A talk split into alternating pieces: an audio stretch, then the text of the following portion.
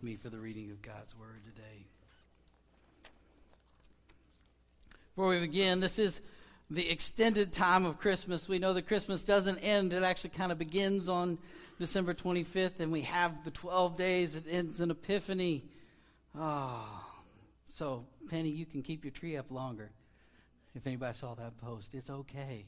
It's okay. There's a reason we have this up. Our celebration continues we see that the gifts coming with those magi. Now, all that to say, we're not preaching about that this morning, but it's a good reminder for us in our calendar uh, of why we extend, why we have a great story that needs to be told. It needs to be known. It needs to become a part of our lives.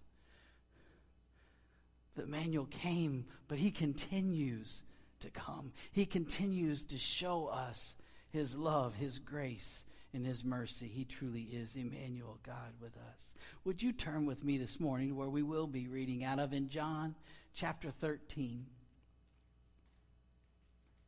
If you turn again, John chapter 13, I'll be reading in the, out of the New International Version. I invite you to follow along in whatever you have in front of us. We will start at verse 1.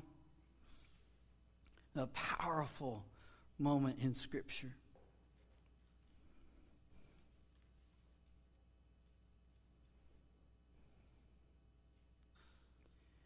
It was just before the Passover festival.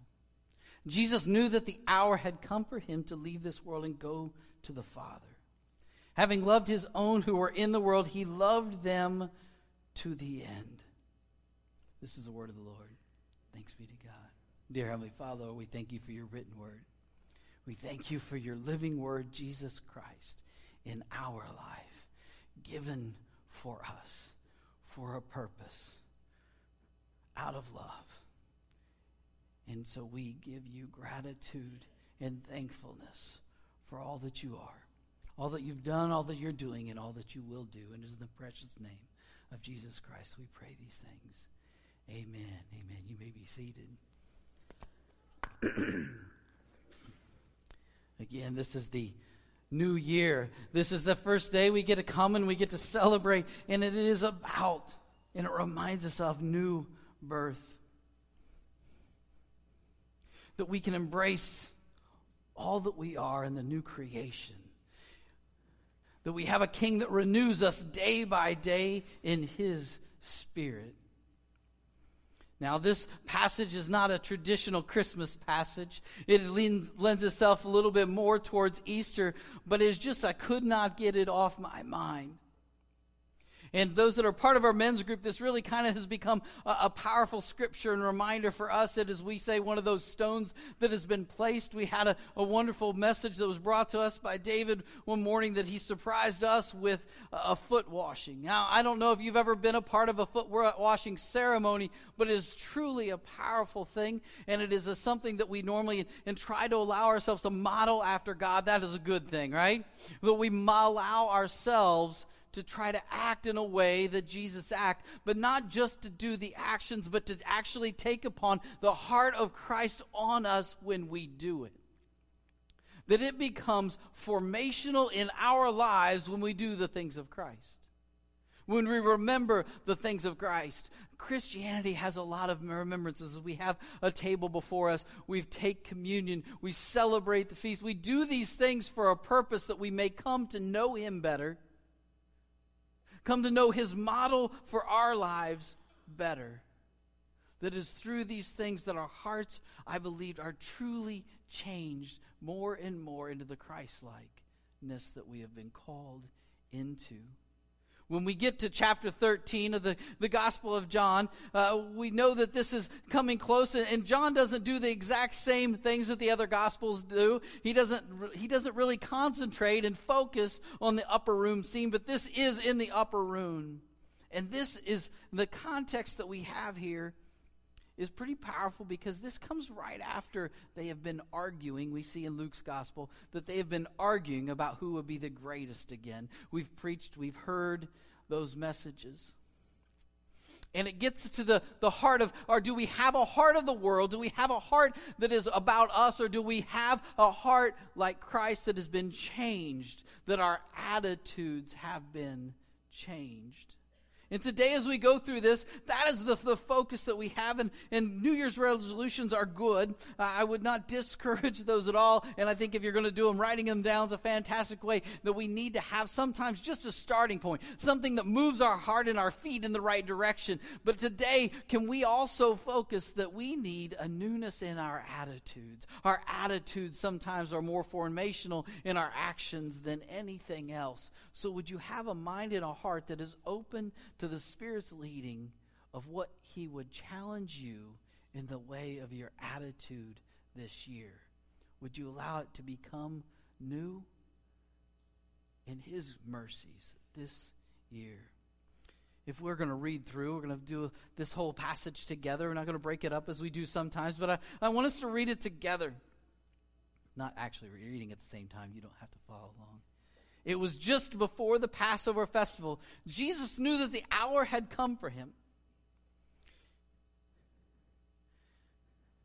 See, he'd been telling them all along, it's not the right hour, it's not the time. And now he's saying, it's the time. The hour had come for him to leave this world and go to the Father, having loved his own who were in the world.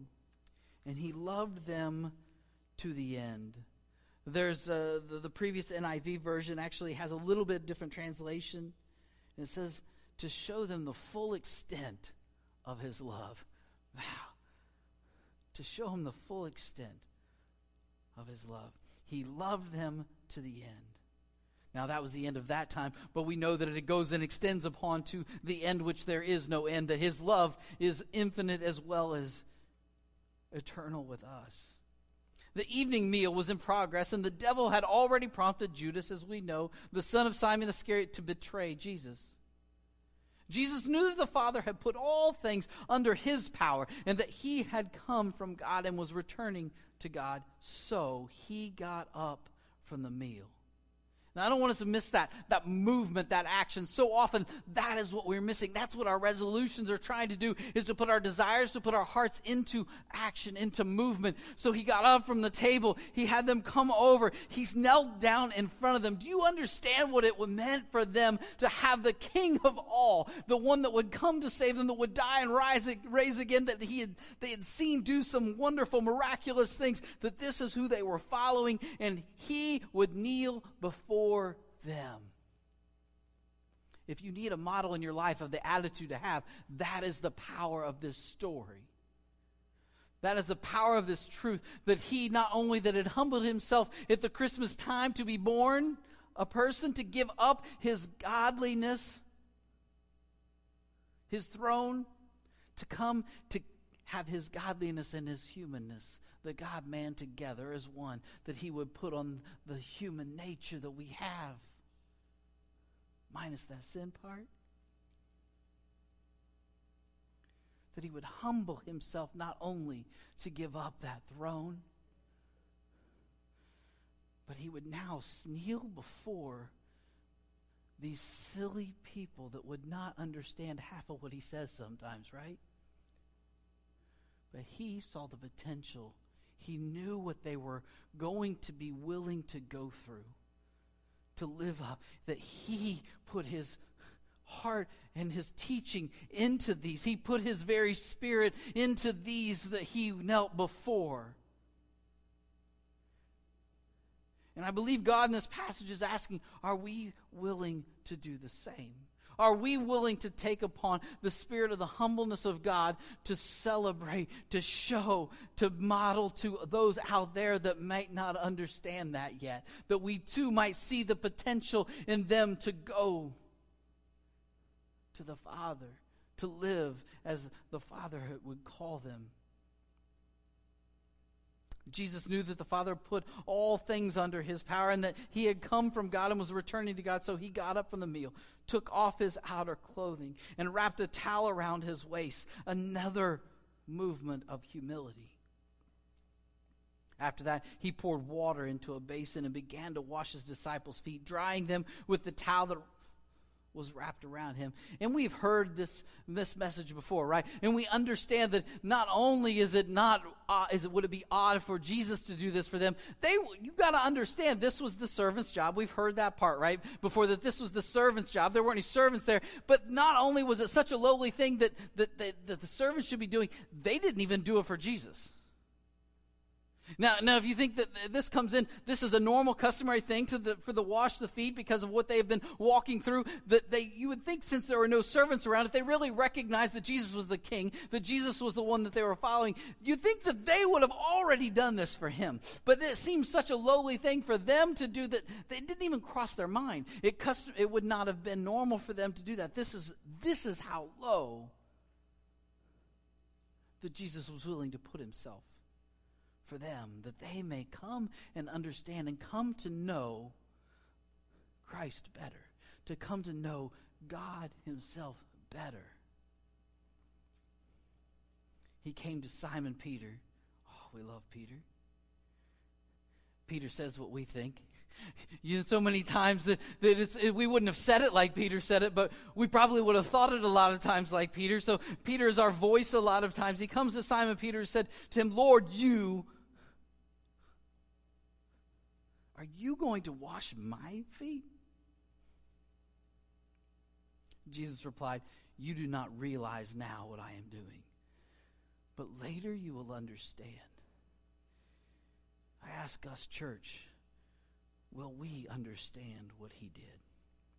Do we understand what he did? Will we allow ourselves to be put in the same position of what he did? Peter responded, No, you shall never wash my feet. Man, Peter just does. He doesn't hesitate at all. No, you're, you're God. I understand. You're, you're, you're the Messiah. You're the one that has come. But no, I won't follow what you're telling me. But we know that we have all been in that same place that Peter has been that we recognize, that we believe, that we call upon his name, that we put him up here, that we want to follow him. But then when he says to do something, if it doesn't make sense to us, no, we can't do that. Even sometimes with the right heart, we understand that he, he knew who Jesus was. So, no, no, no, you can't wash my feet, Jesus. Unless I wash you, Jesus answered him, You have no part with me. If you are going to follow, you must follow. If you have a heart for me, you will do what I tell you, what I command you, because you know that my heart is no longer just for me, it is for you. Jesus' heart was for these disciples, so they must come to know, come to understand that what God tells them, even if it doesn't seem appropriate, it is good for them and it is good because of who he is. Then, Lord, Simon Peter, he throws himself completely the other way. He responds in a new way. He goes, Well, okay, if you're going to wash that, then, then those, uh, Simon Peter replied, Not just my feet, but my hands and my head as well. You know, Jesus is laughing at Peter at this point and just kind of, Peter, Peter, Peter, slow down. Peter, just, just listen to me, Peter. I just want to wash your feet. Those who have had a bath need not wash their feet, or need only to wash their feet. Their whole body is clean, and you are clean. And we're going to come back to the You are clean, Peter. This there's some salvation things here. They're saying, Peter, you have been washed you, you now are with me. Your salvation is found in me. It will come about. It will be there for you. You do not have to worry about the rest of it. You don't have to. It is clean. You are clean. And of course, he says, but there's one of you that is not. He's speaking of Judas, for he knew that he was going to betray him. And that was why he had said, not everyone was clean. But Peter, and the rest of these, he says, just your feet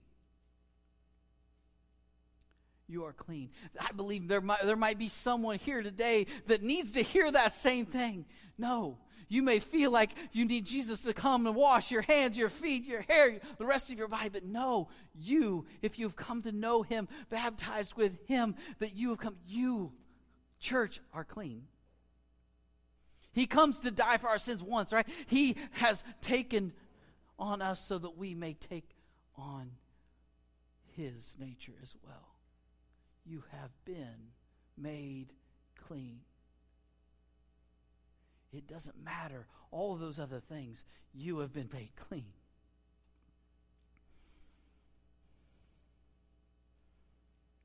When he had finished washing, verse 12, when he finished washing their feet, he put on his clothes and returned to his place.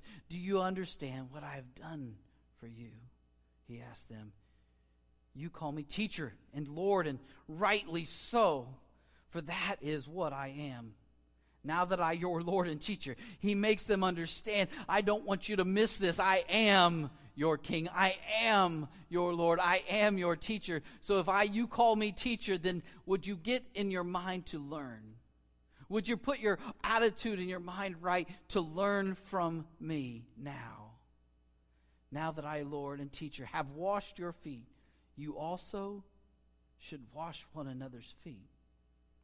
I have set you an example that you should do as I have done for you. Very truly I tell you, no servant is greater than his master, nor is a messenger greater than the one who sent him. Now that you know these things, you will be blessed if you do them. This is about attitude. You see, he has said throughout these other gospels, the time has come, the kingdom of God has come near. And he says here, we say often, repent and believe the good news. What must I do to inherit? And so often we hear, you must believe. You must believe that he is the Messiah. You must believe that he died. You must believe that he rose again. You must believe that he brings forgiveness, that he brings freedom from your sin. But you must also repent. And see, repent, that is what I really the heart of I believe this message. I hope and pray that I'm not reading different something into this that is not there. But we must have a heart of repentance. But so often we have misunderstood, misused this word that we just think of this guilt, just think of this that we're we're trying to make amends that, that we're trying to repent that, God, I need forgiveness. Yes, I must repent to receive forgiveness. But if God puts a heart of repentance within us, it is ongoing. It's an attitude. You say that repent we've talked about. You've heard, hopefully, if you've if you've not been sleeping through the messages, you've heard before that the repentance is a change in direction, right? It is a change in heart. That no longer am I going to walk in the way that I want to walk, but I'm going to walk towards you. That I'm making a new target. That my goal now is Christ likeness. That my goal is to be and to know what God has for me and who He has called me to be. Do you have a heart for repentance today. I want us to give us an illustration. Those of you that are married, especially maybe that if your marriage has struggled at times, I want you to think what would your marriage look like with a heart of repentance? Now, every married person may have just heard, what would your marriage look like if your spouse had a heart of repentance? But that's not what I said. What would your marriage look like if you had a heart of repentance? Putting away of being right, putting aside pride, and say, I want one focus in my marriage. I want the end result to be what I'm walking towards. That I want what God wants in our marriage and a marriage of humility and of servanthood, as he has shown in this passage that he has a heart of servanthood, of serving, of putting others first, even when that you know what, if we if I put God first in my marriage, if I focused on that, if I focused on, you know what, whatever happens in our day, in our marriage that brings me out of alignment with what He has, I'm willing to be redirected. That is the heart of repentance. When we come to God and we give our hearts to Him and we truly have an attitude of repentance, that gives us also freedom from guilt. We have a freedom in repentance. That is one of the reasons he gives it. It's not because he needs to hear it. He's already done everything that we need to get the forgiveness from those things, but he wants to release us that when we repent and we change our direction, then no longer am I heading in the wrong direction. I'm heading now in the direction that he has called to me. So my guilt has been given freedom from. I cannot, I don't have that. We deal with things such as even the terrible effects of shame in our life. Another sermon, the difference of guilt and shame. You see, repentance so time so many times we think about it just as our, our dealing with sin. That, that, that repentance we see as, as sin maintenance. That, that, that when we sin, we have to repent to turn away from that. But I really don't believe that's the heart of God. I really don't believe that that's a heart of repentance. It's not sin maintenance and it's not salvation maintenance because we know that our salvation is in Him. That He's been given that. But see, it, it is the maintenance, it's different. It's not turning away from sin. Now, I know you just heard that and said, that doesn't sound right. But repentance is not turning away from sin, repentance is turning towards God. And there's a difference. It's not the same. If you're sitting there, that sounds like the same thing. It's not the same thing. No, you can turn away from sin and not turn towards God. You can turn from one sin and just turn to another sin. You can make a change of direction, but it is only true repentance when you've been refocused and you're pointing on Him. Scripture says, Seek God and all his righteousness.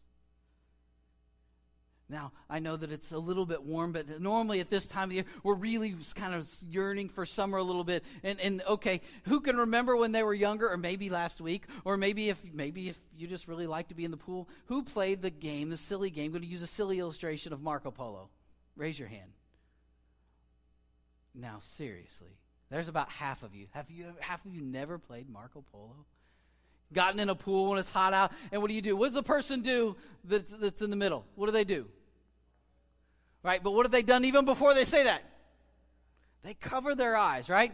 They cover their eyes. If you've never played this, because I guess a couple of people haven't, you get in the you get in the pool. It doesn't have to be, but normally it's a pool game, and you you close your eyes and you yell Marco, and everybody else says Hey, that's good. And they say, and then so you're trying to find them, and then, but guess what? They move directions, right? They don't just stay in the same place. How long would the game last if people just stood there and you said Marco, Polo, and they just stand there? It wouldn't last very long, right? They move. Our repentance, our walk with God is not a game. See, we too often try to stay in our sin and we're calling out, Oh, I want God. But He has opened our eyes for a reason that we may see Him, that we may come to know Him. Because He does tell us, call out my name. There is power in the name of Jesus. If you call out, I will answer you. But He has opened our eyes for a purpose and a reason so that we may find Him, that we may continually be able to refocus on Him. We were blind, but now what? Now we see.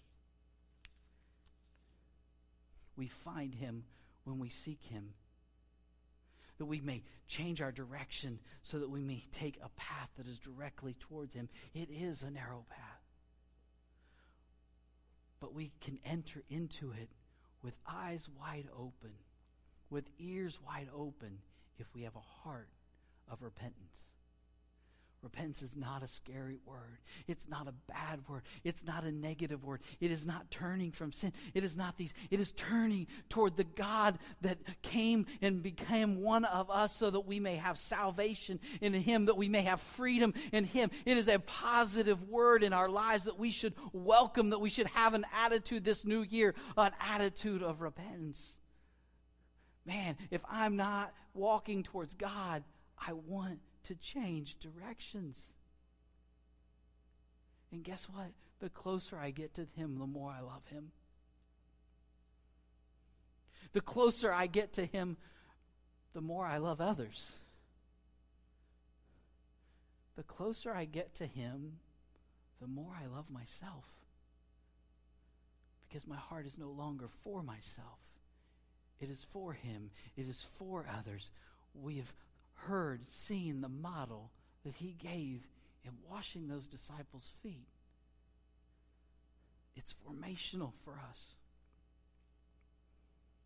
See, when we call out that name, there are other voices out there.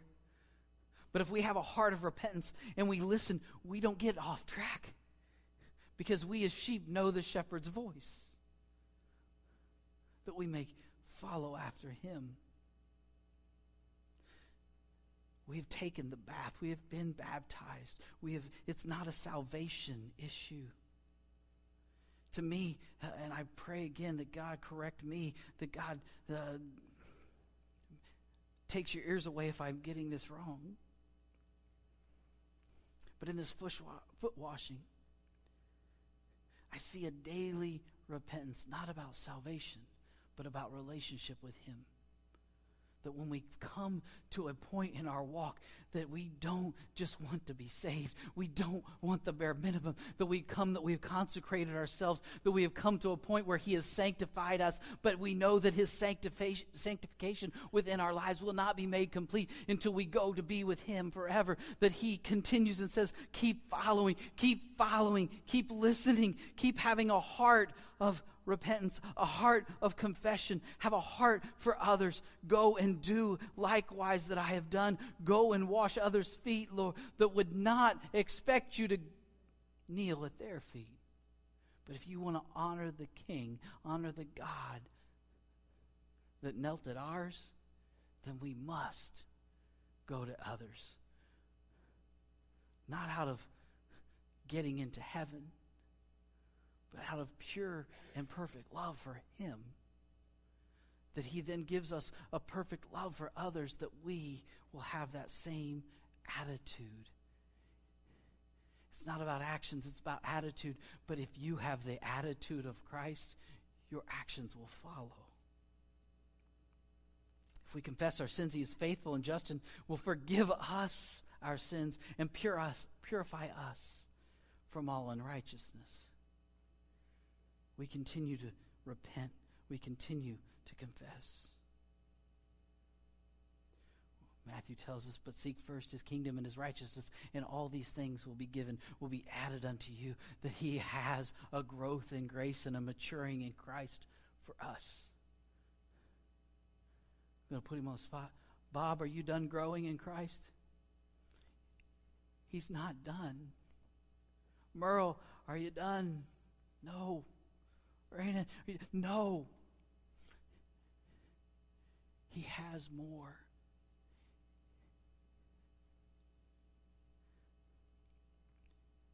But it all comes down to attitude. Do you want to come to know the full extent of God's love? Are you willing to set not at his feet,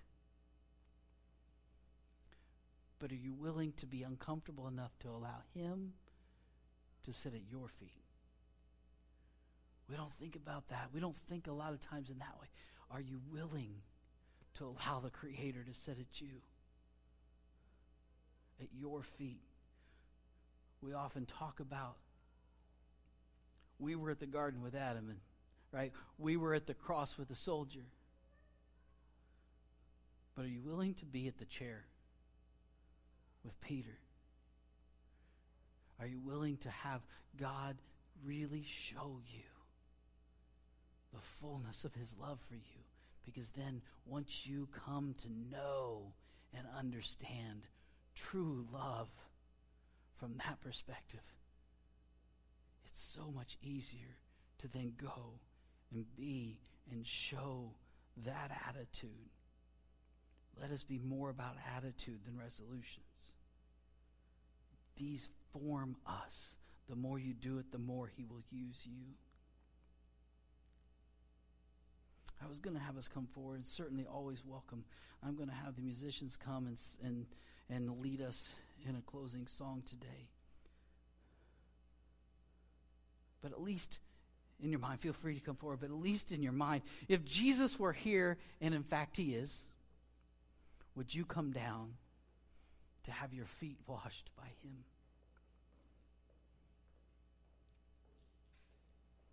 Are you willing to do that so that He may change your heart and your attitude? Are you willing to consecrate yourself to Him in a new way, to follow His model in the full extent of His love? Because He loved you first, we may also take upon the love of Christ and have that love of Christ for all of creation. Those that are difficult and hard to love. May we never forget, even in this passage, he didn't just wash Peter's feet. You realize he washed Judas's feet, knowing what was coming. If you are following after God, we must have an attitude to allow him to wash ours, but us to go out and wash the feet of Judas as well. That's who the church is called to be. That will show the power, the love, the faithfulness of God to this world. That's a message they need to hear, and not just hear. Our feet must move. Jesus knelt before them. There's action in that desire. We, the church, can do this. We can show his love. Would you pray with me? Dear Heavenly Father, Lord, we pray, Lord, that this new year, it not be about our actions, but it truly be about our attitude, that we have an attitude of continued repentance. That there's freedom from the guilt. But it's not about turning away from sin, it's about turning towards you. Our righteousness, our holiness comes from you. May we allow you to continue to be our model and then turn to this broken and hurting world and be Christ like so that they too may come to know your great love, your great grace, and your great mercy. It is your wonderful heavenly name we pray We're so happy that you've chosen to listen to our sermon today on the platform of your choice. We at Cory Community Church of the Nazarene continue to honor our calling to be kingdom people. We rely upon the gift of the fellowship and community to equip each other to fulfill our mission of reflecting the love of Christ to all those that God has placed within our lives. We welcome you to join us on Sundays at 10:30 a.m. in Cory, Indiana, just south of State Road 46. God bless.